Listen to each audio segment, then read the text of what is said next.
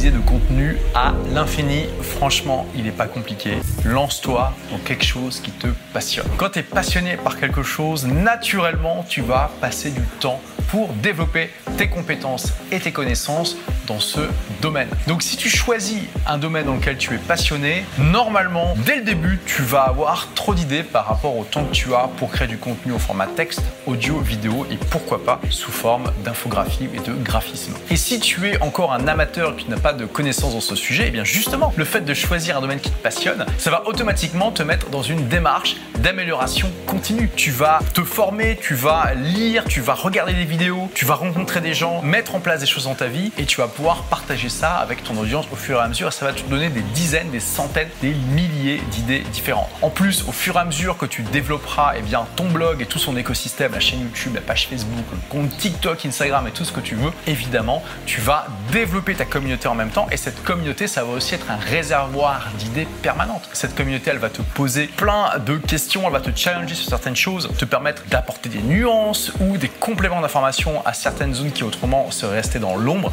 Et ça, tu vas voir que c'est un formidable aussi accélérateur de création d'idées. Après, attention, te lancer dans un domaine qui te passionne, c'est bien, mais ça suffit pas. Il faut aussi que ce domaine ait un potentiel économique, sinon ça sera juste un hobby et pas un business. La compétence, c'est bien si tu l'as dès le départ, mais tu peux aussi la développer au fur et à mesure. Je donne toujours comme exemple mon élève Laurent Breya qui a démarré le blog Apprendre la photo alors qu'il n'y connaissait rien. Il a été complètement transparent et éthique sur ce sujet. Il ne s'est jamais fait passer pour l'expert qu'il n'est pas. Il a juste dit à son audience, et c'est d'ailleurs son slogan qui a été déposé, donc tu ne peux pas le prendre, ensemble et pas à pas. C'est-à-dire qu'au fur et à mesure qu'il apprenait des choses et qu'il les testait avec son matériel photo, eh bien, il partageait les erreurs qu'il avait fait avec son audience, les solutions qu'il avait trouvées et ça permettait à tout le monde de progresser en même temps. Aujourd'hui, bien sûr, Laurent est un expert reconnu. Il fait tous les ans une conférence au salon de la photo. C'est un auteur qui a été publié. Mais voilà, il a développé ça au fur et à mesure et ce qui lui a permis de générer autant d'idées de contenu parce que tu peux voir, il a des centaines d'articles sur son blog et de vidéos sur sa chaîne YouTube, tout en s'améliorant en permanence. C'est tout simplement qu'il était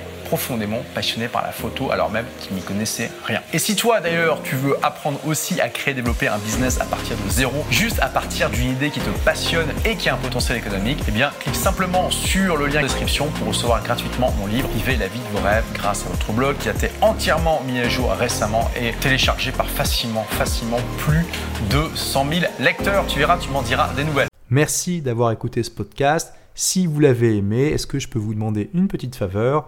Laissez un commentaire sur iTunes pour dire ce que vous appréciez dans le podcast, tout simplement. Ça aidera d'autres rebelles intelligents comme vous à trouver le podcast et puis à être inspirés tous les jours ou presque par lui. Merci et à très vite pour de nouvelles aventures.